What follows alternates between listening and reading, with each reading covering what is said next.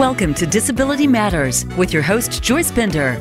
All comments, views, and opinions expressed on the show are solely those of the host, guest, and callers. Now, the host of Disability Matters, here's Joyce Bender. And welcome to the show, everyone. Hope you are having a great day. And as you know, we are celebrating ADA month. It is July 23rd, three days, and we will be at the 29th anniversary of the signing of the Americans with Disabilities Act. 29 years. And we still have, sadly, a very long way to go. But first, a special shout out to my good friend, Yoshiko Dart. Yoshiko, hope you're having a great day and to the 17 countries that listen to this show. I mean, that amazes me every time, even when I say it. But I've got to tell you, Ireland is rocking it. They, I don't understand about this country, but it's wonderful. They have such a big listening audience. Thank you, but thank you to every country. I don't care if it's just one listener. It's still one listener. And Highmark. Highmark has been the lead sponsor of this radio show for three years. And you know why? Because they care about people with disabilities. I just had lunch with Cindy Hunterfein, the CEO of Allegheny General, and I'm going to tell you what, another fabulous person that cares about the employment of people with disabilities. And we have like a rockin' show today because we have Holly O'Donnell, the CEO at Bazelon Center for Mental Health. Law, we have Jennifer Mathis, who is the Deputy Legal Director and Director for Policy and Legal Advocacy, and Eve Hill, how many times have I talked on this show about the great Eve Hill, who is leading disability and civil rights attorney at Brown, Goldstein, and Levy? But let me tell you, everyone knows Eve. And I'm, I'm really thrilled to have all of them on the show today because I am a new board member of Bazelon Center, and that makes me so proud. But we're going to start with Holly O'Donnell, the CEO. Holly, welcome to the show. Thank you so much, Joyce. Well, it is very exciting to have you as my guest today. Um, but I, I want for our listeners, I want to begin by you telling about your incredible background in education. When I read your bio, it was so impressive. Um, and I also know you were honored by President Bush and you were an appointee to the U.S. Department of Education. So let's start with you and tell us about your background. Okay, great.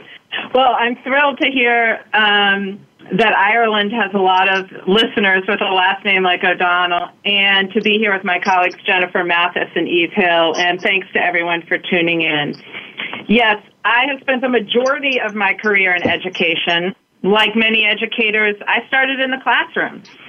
In fact, my first experience teaching was in the DC Public Schools summer school program. I was teaching English to um, high school students, many of whom had just gotten to the United States.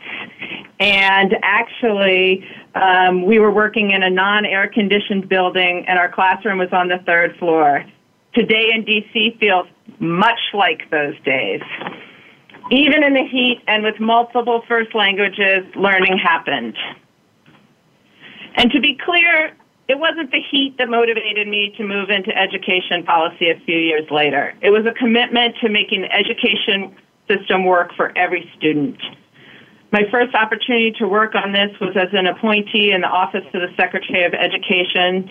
Many of you probably remember Secretary Riley uh, during the Clinton administration. We worked hard and we got results that all Americans benefited from. A few years after leaving the administration, President Bush recognized our work um, at a nonprofit I was working at called DC Scores, which was youth development focused. And we were recognized for teaching children how to get involved in their community to make change and creating paths for adults from all walks of life to get involved in, as volunteers in those student-led projects. So the theme of community has been a common thread throughout my career. And you know what, Holly? I am so impressed uh, with your background and what you said, but I have a question. You have been so involved in education, and I'm wondering, you know, what has this meant to you? Up to this point in your life, you've done so much to help and impact so many people when it comes to education. What what does that mean to you? Well, oh, let me tell you a little bit about myself. So I grew up nine blocks from the Capitol here in Washington, D.C., with a mother who was the best kindergarten teacher and a father who came to D.C. to be general counsel to then Speaker uh, Tip O'Neill. So looking back on it, as I have many times, the importance of high quality education for all children at all levels in the classroom and in policy making. It was like a family value, just like civic participation. And all of it was ingrained early for my brother and for me. So in terms of my dedication to education, I think it helps that I really do love to work with children um, and that I also just get energized working on positive policy changes that benefit the entire system. And, you know, having been in a career for over 20 years now, um, you start to really understand the importance of working for systems change. And you see, you know, steps forward, unfortunately, sometimes steps back. But um, the the importance of staying focused um, is really what it means to me because you see, I mean, for me, seeing children that I taught successful in the world now um, inspires me to keep working on changing systems so that they work for all people. Well, I can't commend you more because, uh, to me, Teachers of America I mean, what a great thing to be a teacher and uh, to inspire others to learn and to move forward. So that that is wonderful what you've done. And now here you are with the Bazelon Center for America in Washington D.C. as the CEO, which is so awesome. So would you tell our listeners what the Bazelon Center is and what is the mission? Of course I will. Um, I do like to tell anyone and everyone about the Bazelon Center. Uh, our full name is the Judge David L. Bazelon Center for Mental Health Law, and our work advances and protects the civil rights of adults and children with mental illness or developmental disabilities. The center has been doing this work for over 45 years and is a leader in creating a society where Americans with mental disabilities live with autonomy, dignity, and opportunity in welcoming communities. And that requires support by law, policy, and practices that help people reach their full potential. You can learn more about the mission and our work at our website, which is uh, B-A-Z-E-L-O-N dot org. B A Z E L O N dot org. And while I'm on that subject, you know, this is so great because this is where my heart is right now. I mean, people with mental health issues are without a doubt experiencing such terrible stigma, which is preventing employment. Uh, and, and I mean, to me, this is like the something that not enough people are doing something about, and that is why I just think the uh, you and your work at the Bazelon Center is so important. But you know what, folks? If you're listening right now and you're thinking, yes, I know so many people with depression or bipolar disorder or some type of uh, mental health issue, it is wonderful what they're doing. But you know what? You can't do it without money. See, that's the thing. everyone seems to think when you're a not for profit, it's totally different, you know, than a for profit company. Well, the mission's different, of course. However, you still need money to operate. You know, when people will say to me, Oh, I wish this disability organization, they need to do so much more in this area. Well, I tell them they'd be happy to if they had enough money. So, you know what I'm getting here to, and that is bazelon.org. Bazelon.org, make a contribution. And you know what else? Tell everyone else you know. Tell everyone else you know. And with that, we're going to go to break. If you just joined us, we're talking to the CEO of Bazelon Center, Holly O'Donnell, a great, great staff person there, Jennifer Mathis, who we'll be talking to in a little bit, and Eve Hill, disability rights advocate. This is Joyce Bender, America's Voice where disability matters at voiceamerica.com. Don't go away. We'll be right back.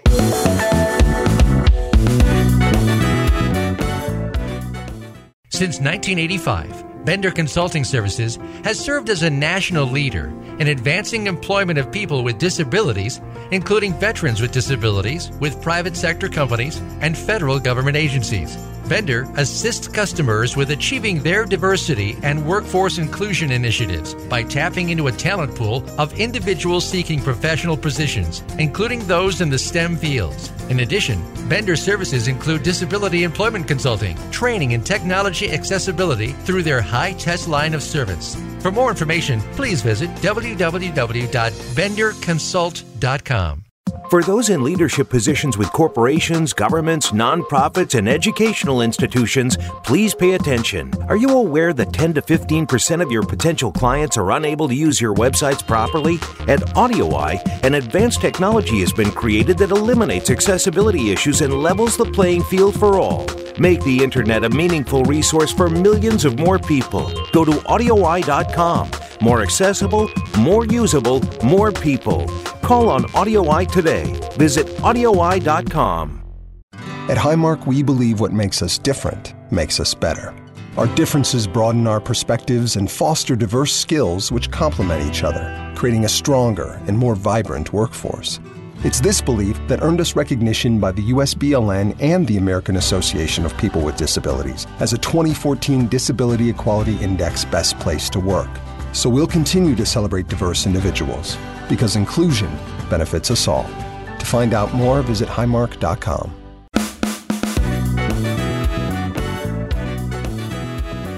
You're listening to Disability Matters. If you have a question or comment, call in toll free at 1 472 5788. That's 1 472 5788. Now, please welcome back the host of Disability Matters. Here's Joyce Bender. And welcome back to the show, everyone. We are talking to Holly O'Donnell, Jennifer Mathis, and Eve Hill about the Bazelon Center. And Eve, in addition to being a well known civil rights advocate and attorney, is also on the board of the Bazelon Center. But I want to talk for a few minutes to Jennifer. Oh, do I love Jennifer? As a matter of fact, I told um, Holly that what made me want to get more and more involved with the Bazelon Center is Jennifer, who is just brilliant, a wonderful person. She's also involved with AAPD. I've known her for a long time, and I just think so highly of her. So, Jennifer, how did you first become involved with the Bazelon Center? And oh, welcome to the show also. Thank you, Joyce. Um, so I came to the Bazelon Center 20 years ago. Um, 20 years ago, last January, um, and I guess I, I came that route first um, through working with Chai Feldblum while I was in law school, and the ADA had just passed, and so um, it was a really exciting time in disability rights. And um, I, once I got into disability rights, um, never got out and never wanted to get out, um, and wanted to spend the rest of my life doing uh, disability rights law. And so, having worked for a couple of the protection and advocacy agencies for people with disabilities, and um, having worked at a small civil rights uh, law firm that focused on disability rights, we actually sent a letter one day to the Bazelon Center asking for uh, them to send us referrals. And I got a call from the Bazelon Center saying, "Hey, you know, would you like to come talk to us?" And so uh, the Bazelon Center, of course, would have been my dream job. And at that time, the Supreme Court had just uh, taken the Olmstead case, and so um, that was how I spent the first six months of my time here was just working on Olmstead um, when it was in the Supreme Court. So uh, that's how I got to the Bazelon Center. Wow, how as exciting is that? Um, and you certainly worked with someone, Chai Feldblum, that was very involved with the Americans with Disabilities Act. Uh, and, and, before I ask you more about what the work you do there, it's not amazing the uh, anniversary was so recent for the Olmstead Act. That's right. Yeah, we just had the 20th anniversary, June 22nd, of the Supreme Court's Olmstead decision. It's pretty exciting, just before the uh, ADA anniversary. And for those of you that don't know, Jennifer, could you just take a couple minutes and tell our listeners what the Olmstead is, how that came to be?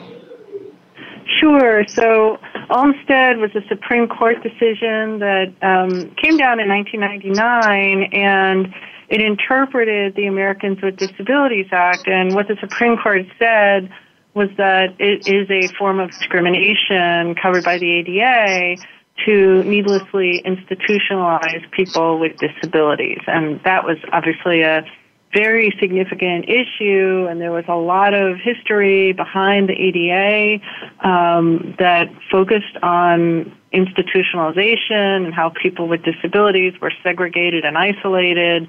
Um, and it was a very big deal when the Supreme Court affirmed that in fact, that is a kind of discrimination, and the ADA can be used to address that kind of discrimination when states are not administering their services to people with disabilities in the most integrated setting appropriate.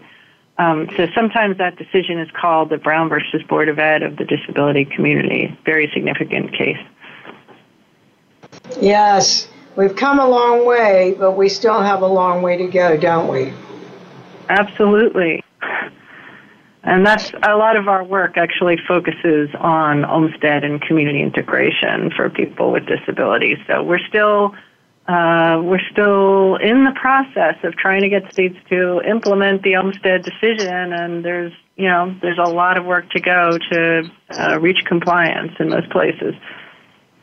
Now, why is that, Jennifer? I mean, at Bazelon, you work you work in advocacy but you also uh, are involved in a lot of briefs. I should ask you that first. What do you do the most, or, or is it both?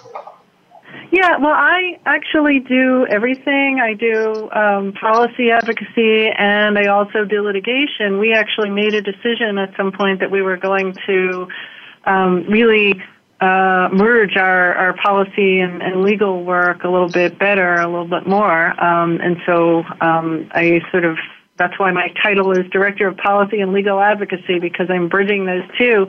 Um, and our work all is very much of a piece, whether it's sort of through uh, working with Congress or working with the executive branch agencies or in the courts to uh, promote autonomy and dignity and choice and community integration for people with disabilities, um, people with mental health disabilities particularly. So um, I do everything, and I would say overall we probably spend maybe a little bit more of our time doing litigation, um, maybe 60-40, something like that, but we follow the opportunities. So it really depends on what's happening, what the opportunities are um, at any given time, what we need to fight back against. And so, you know, sometimes we have a lot of opportunities within uh, executive branch agencies, sometimes in Congress, sometimes both.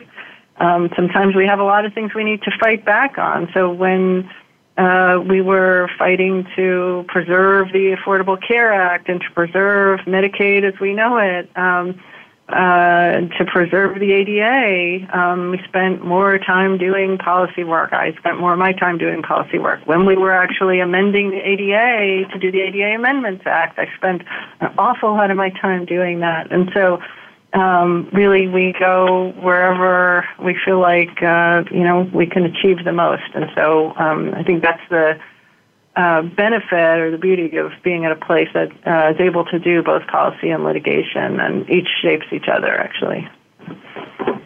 Uh, Jennifer is my go to person. Anytime I have a question that in any way relates to uh, people with psychiatric disabilities, mental health issues, she is the person I call because uh, we talk about this frequently, but the stigma toward people with mental health issues is worse. Instead of it getting better, it is worse in some ways. And uh, and I think Jennifer, you'll agree that that is a key obstacle to employment. I think it's it's the uh, ob- the biggest obstacle to uh, pretty much everything that we're trying to achieve. The biggest obstacle to employment, um, biggest obstacle to achieving an equal education, biggest obstacle to getting community integration is that yeah, in, intense levels of prejudice. And I think there's sort of there's prejudice, there's stigma. I think with uh, you know people with disabilities generally, there's perceptions that people are not capable um, you know, unfounded assumptions that people are incapable. And with mental health, I think there's sort of an extra layer of fear and, and you know, false associations with violence. And um, you're right, it is particularly uh, damaging in the in the area of employment. And attitudinal barriers have been probably one of the biggest um, uh, reasons why it's hard for people to get work. And that is why people that are working that have mental health issues will never disclose, as with many other disabilities. But they know, you know, they know that stigma exists and fear how they will be treated differently. And I want to tell you, if you're listening to this show as a business, that is so not true. I have hired and found employment for people with different mental health issues, including schizophrenia who are great performers and are doing a great job, uh, but it is this lack of education. It, it is so unfounded, the things people believe. But that's because that is why the work at Bazelon Center is so important. And if you just tuned in and want to make a donation, that's bazelon.org. Bazelon.org. Go and make a uh, contribution and tell everyone you know. And if you're listening to this show on demand versus live, I hope you will share this podcast because the more people that know, the more people will get involved.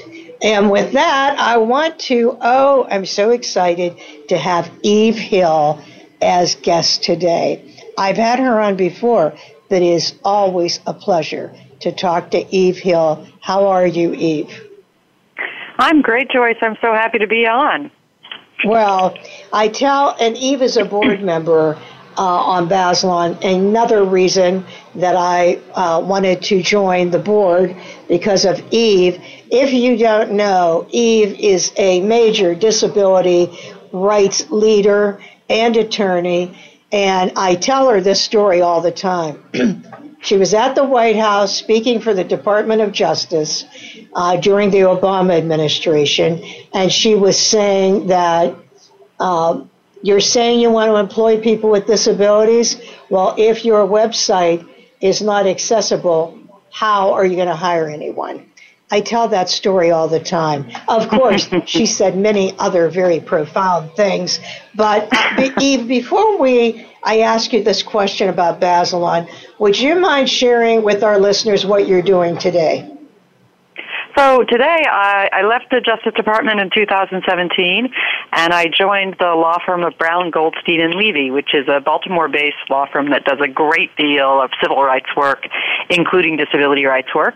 And I uh, took over the leadership of the disability rights practice, and now I work in D.C. and Baltimore, and actually all across the country, doing litigation, policy work, and consulting on disability rights issues. So now I get to not just sue people for doing wrong, but also help people do right. well, how would people reach you? Um, they can they can contact me by email. It's very simple. ehill at browngold.com. That's brown like the color and gold like the color. Wow, that's a good way to remember it. Eve Hill at browngold.com. Is that right? Ehill, E H I L L ehill at browngold.com. Okay. Uh, we I got a lot of emails yeah, because now. if you need any type of consulting, she is expert in this area. Uh, well, Eve, the Bazelon Center and partners reached a groundbreaking settlement with the state of Ohio in a special education class action lawsuit. Would you mind explaining this settlement to our listeners just as an example of the great things the Bazelon Center does? Sure. Uh, the center filed uh, a class action on behalf of public school students in Ohio challenging the school's decisions basically around funding of special education services. They set the budget based on their own desire to cut expenses and not on student needs. And then they didn't even fund all that the money that they said they would provide. And then they didn't adjust for inflation and they left out a bunch of special education related services, things like behavioral interventions and physical therapy and transition services and assistive technology. So as a result, students with disabilities across the state are not getting a free, appropriate public education, which is required by the Individuals with Disabilities Education Act. In 2018, they reached a settlement agreement that over five years is going to substantially improve education, test scores, and inclusion of students with disabilities in 11 districts that had the lowest academic outcomes and the highest segregation for students with disabilities. They're going to improve literacy and math, provide supports for students with disabilities and their teachers, provide behavioral supports, and help students transition from high school to adult life including things like behavioral interventions, universal design for learning, and assistive technology. And what I loved about it is it sets high educational goals and achievement goals and holds schools accountable for their for their work and for the outcomes of their work in special education. So it doesn't just say to the schools, well, you're going to educate these special kids and we don't care whether they meet goals. We do care. They can meet the goals. And this is this is sort of why I joined the Bazelon Center board because this is an example of the kind of work the center does.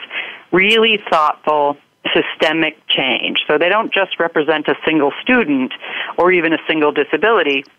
They take on these problems that are big, the whole school district, the whole state uh, system of special education. And then they attack the heart of the problem, not the symptom.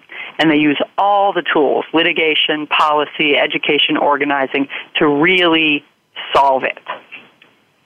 Oh, that is awesome.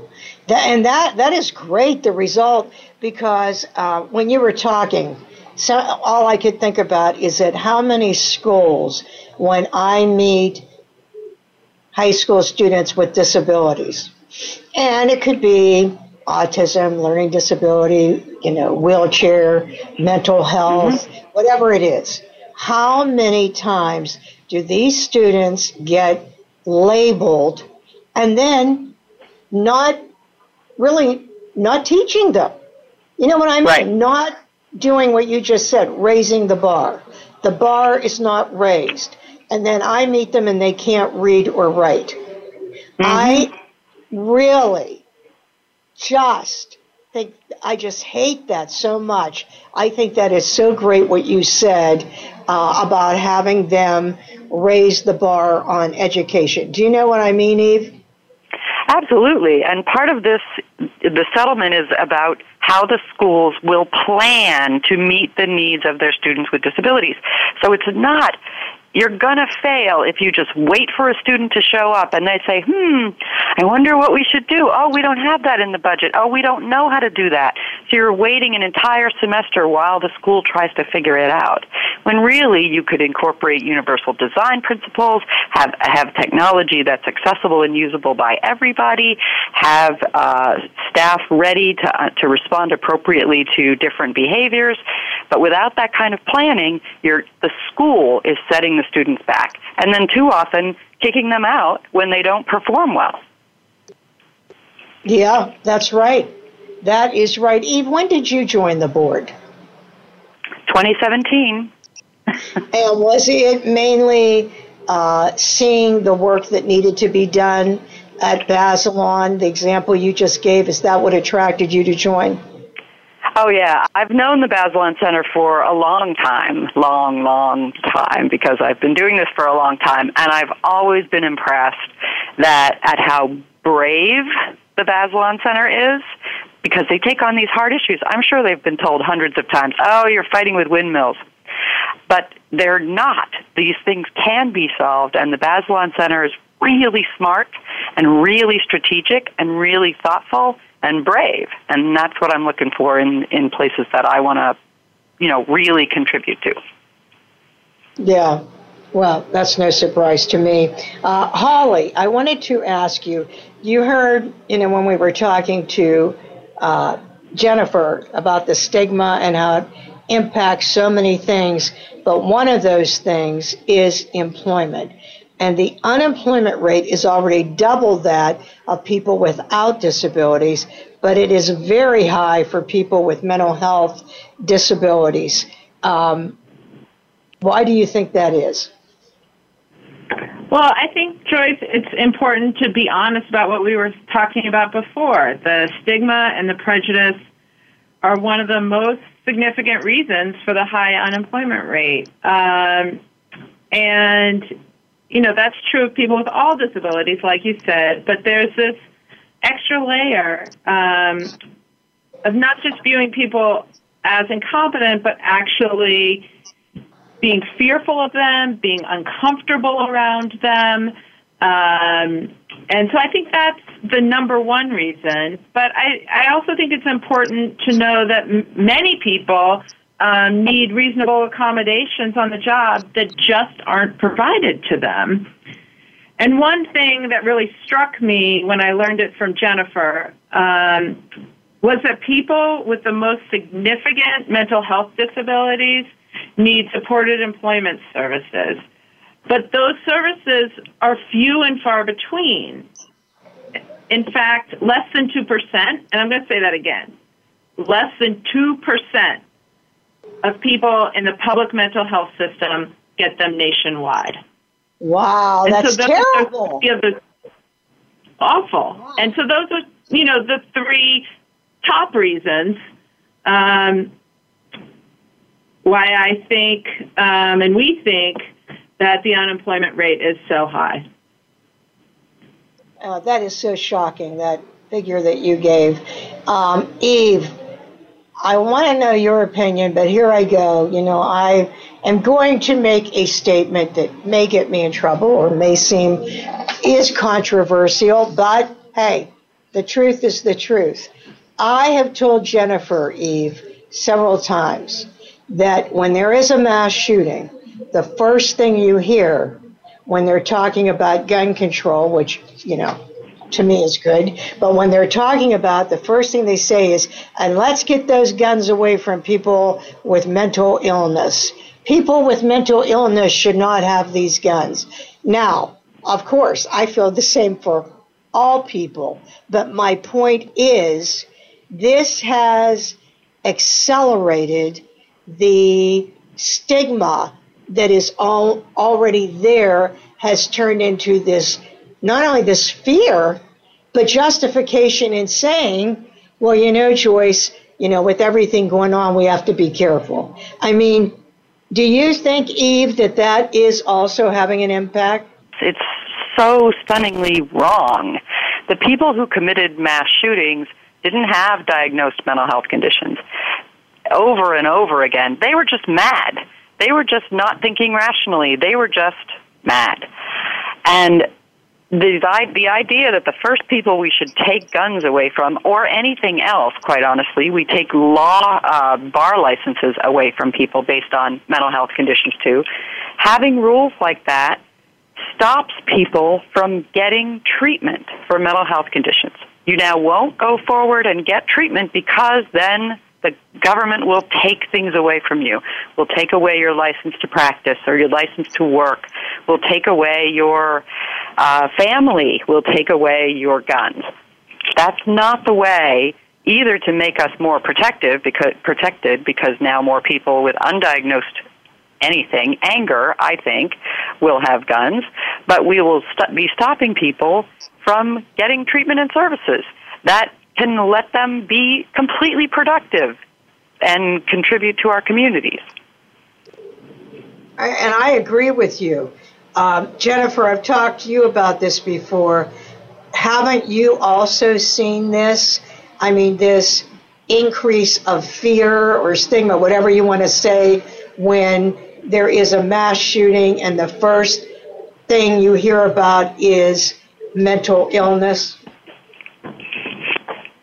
Yes, we used to joke that uh, it was ironic that uh, often the news headlines would say person doesn't have mental illness um, in a mass shooting, but um, yeah, I, it's it's just it's very frustrating because people with mental illnesses account for something like 4% of gun violence and yet are blamed for gun violence um, predominantly and, you know, more than anyone else. And um, that happens, I think, across the political spectrum too. It's, it's just a matter of, of ignorance of the facts. And uh, I think that people with mental illnesses have become a, you know, as, as sort of a scapegoat uh, when you know, uh, people can't get things done um, to address the root causes of gun violence. Um, you know, people with mental illnesses become sort of the focus, um, and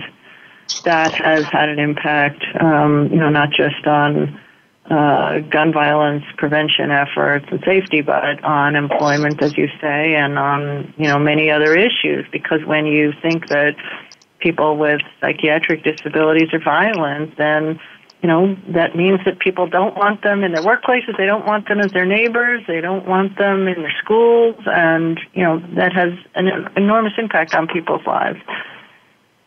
Yes, and that is well said because that is what I hear. Um, and it, so if you're listening, that's not true. It really is so terrible that that has been generalized. So um, I hope you tell other people that that also is a myth. Okay, so Holly, you are doing a lot at the Bazelon Center. What are some of the projects you're working on now? So you are correct. We are doing um, a lot of projects, and our projects share the same common goal of providing people with mental disabilities a meaningful life in the community. It's an effort to maintain progress that we've made over the past 50 years, uh, and we're doing that a lot through advocacy and through our coalition work. And it's going to take large coalitions. Um, but we're also working on legal advocacy projects in education, employment, voting rights, immigration, and um, perhaps most importantly, the system reform in criminal justice, mental health systems, and foster care. You know, um, people can go very in depth. Jennifer and um, Eve can on each of these projects, and um, you can also look on our website for them. But I'll also add, like you did earlier in the show, that we're a nonprofit and we're always working to raise money and to get people involved in the center so that we can in- advance this important work faster. And so that's also an important project that we continue to work on. Well, again, if you just joined us, what I was saying earlier in the show, so often I will hear people say, it doesn't matter who the organization is. Oh, it's so great what they do. And sometimes you'll hear people with disabilities say, they need to do that more. They, they need to do more programs like this. And yeah, they can if they have more money. You know, I, I have to stress to you, if you want to see changes, for example, in the area we're talking about, people with mental health issues, well, you need money to have programs. So I hope you will consider bazelon.org making a contribution. And as I said earlier, if you're listening to this on demand to the podcast, not only make a contribution, but share this with other people. Tell them about the Bazelon Center because we can't help others without your help. Uh, Holly, what percentage of people with mental health disabilities are incarcerated? Uh, I'm asking you this because how many times at civil rights events I've been at have people talked about this high percentage? And what is the Bazelon doing in that area? Yeah, I, I mean, we all know that mass incarceration in the United States is a huge problem. I'm not sure there is an accurate number for the percent of people with mental health disabilities who are incarcerated, but the numbers that have been studied and reported that are, are approximately 16 to 24 percent of people in jails and prisons have a serious mental illness. And many or most are there as a result of the unavailability of community-based mental health services, which is one of the projects that we, I said, in the previous question that we're working on in terms of system reform. But in line with the Bazelon Center's expertise, we are doing five main activities. Um, first, developing litigation challenging the lack of services to divert people with psych disabilities from jail. Diversion is hugely important. Number two, we're working with jurisdictions across the country to help them develop strategies to reduce incarceration of people with psych disabilities. This work is largely funded, um, the work that we're doing by the MacArthur Foundation through its Safety Justice Challenge program. Number three, we're working with advocates to promote the development of community based services and diversion programs to reduce incarceration for people with mental illness, especially people of color. Ford Foundation has given us um, funding to support this work. We're working on a model law for jurisdictions, this is number four, that are interested in reducing incarceration of people with mental illness. And the fifth, um, the center spent a lot of time advocating with Department of Justice in uh, the Obama administration to issue guidance to address these issues. Wow. So those are Well, the five main areas of. Go ahead. I was just saying those are the five main areas of work. Wow, well, that's a lot of work. Jennifer and Eve, have, have you seen uh, an increase over the past several years? I'll ask you first, Eve. Have you seen an increase, in your opinion, of the incarceration of people with mental health uh, disabilities? Absolutely. Um, it's a, it's a new form, or not even a new form, but an emerging and growing form of institutionalization. So we used to keep people with disabilities in institutions, psychiatric institutions, and others, and and we stopped doing that because it wasn't appropriate. It wasn't necessary to institutionalize people, and it was a violation of their civil rights under the ADA and other federal laws. And now but you have to also provide the community-based mental health and substance abuse services in their communities. Otherwise, these people get arrested for simply not having anywhere to live or simply not being able to get treatment. And they end up in incarcerated at disproportionate uh, rates, as Holly mentioned, and also, according to the Washington Post, killed by police at absolutely stunning rates. So this bringing together the lack of community based services, the stigma and fear about people with mental health conditions, and guns uh, in the hands of police is a terrible recipe, not just for killing people, but also for incarcerating people and providing them so-called treatment in the most expensive and least effective way in prison or jail. Oh, is it? That is so terrible. Uh, Jennifer, what do you think about it? Um, well, I would just say, I mean, what Eve said is exactly right. I think that, um, you know, we, uh, we've seen this happen over, uh, you know, a number of years. I think as community-based mental health services are cut, um, you know, people um, do find themselves often swept up into the criminal justice system. People cycle between uh, the streets and uh, psychiatric uh, hospitals and emergency rooms and shelters and jails. And so, um, you know, that cycle um, can be interrupted. And, we, you know, if we only provided the community-based services that people need, uh, to live successful lives, and we can serve people with uh, even the most significant mental health disabilities.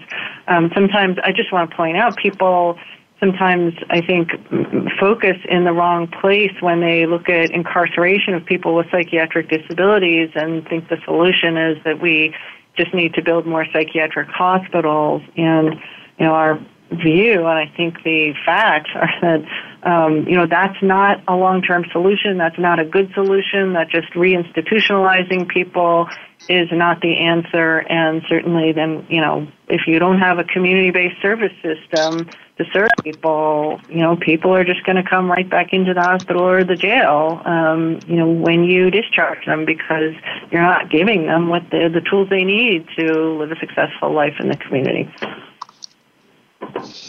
Well, hopefully we're going to see that change. I mean, this show is going so fast that we are almost at the end of the show. How could that be possible?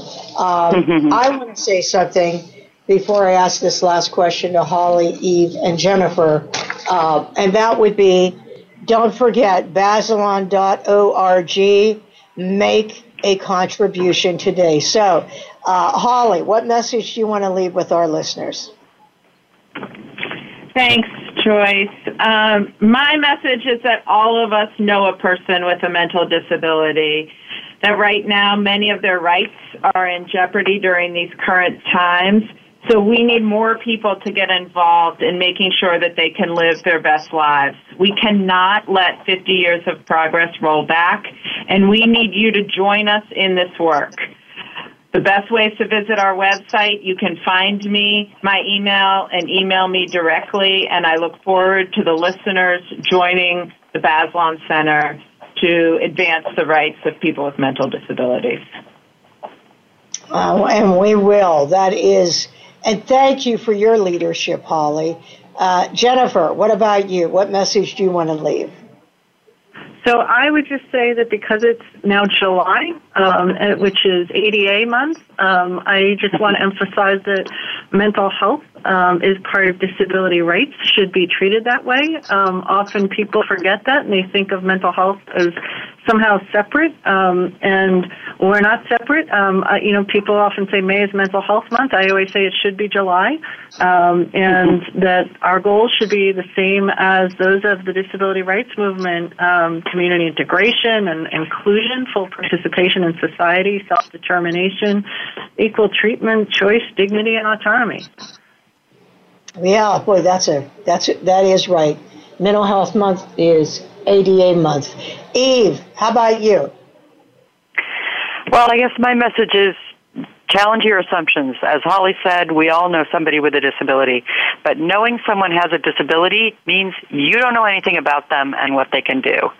And employing people with disabilities is good business. Don't do it because you have to. Do it because you really want diversity and the, all the benefits that diversity brings. Oh, that is so true. I always tell people not charity, return on investment.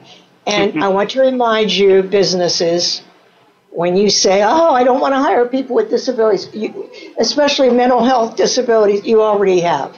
Right, they're working for you right now. It's just they haven't told you. So, again, bazeloncenter.org. Eve, Jennifer, and Holly, thank you so much for being with us today. Thank, Thank you. you. Well, this is ADA week, July 26th. So you know what the quote has to be, don't you? lead on. Lead on no matter what, said the great late Justin Dart Jr.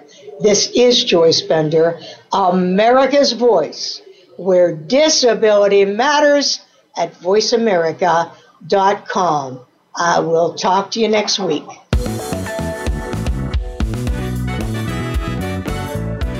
Voice America would like to thank you for tuning in. Please join us next Tuesday at 11 a.m. Pacific Time and 2 p.m. Eastern Time for another installment of Disability Matters, right here on the Voice America Variety Channel. We are the leader in live Internet talk radio. VoiceAmerica.com.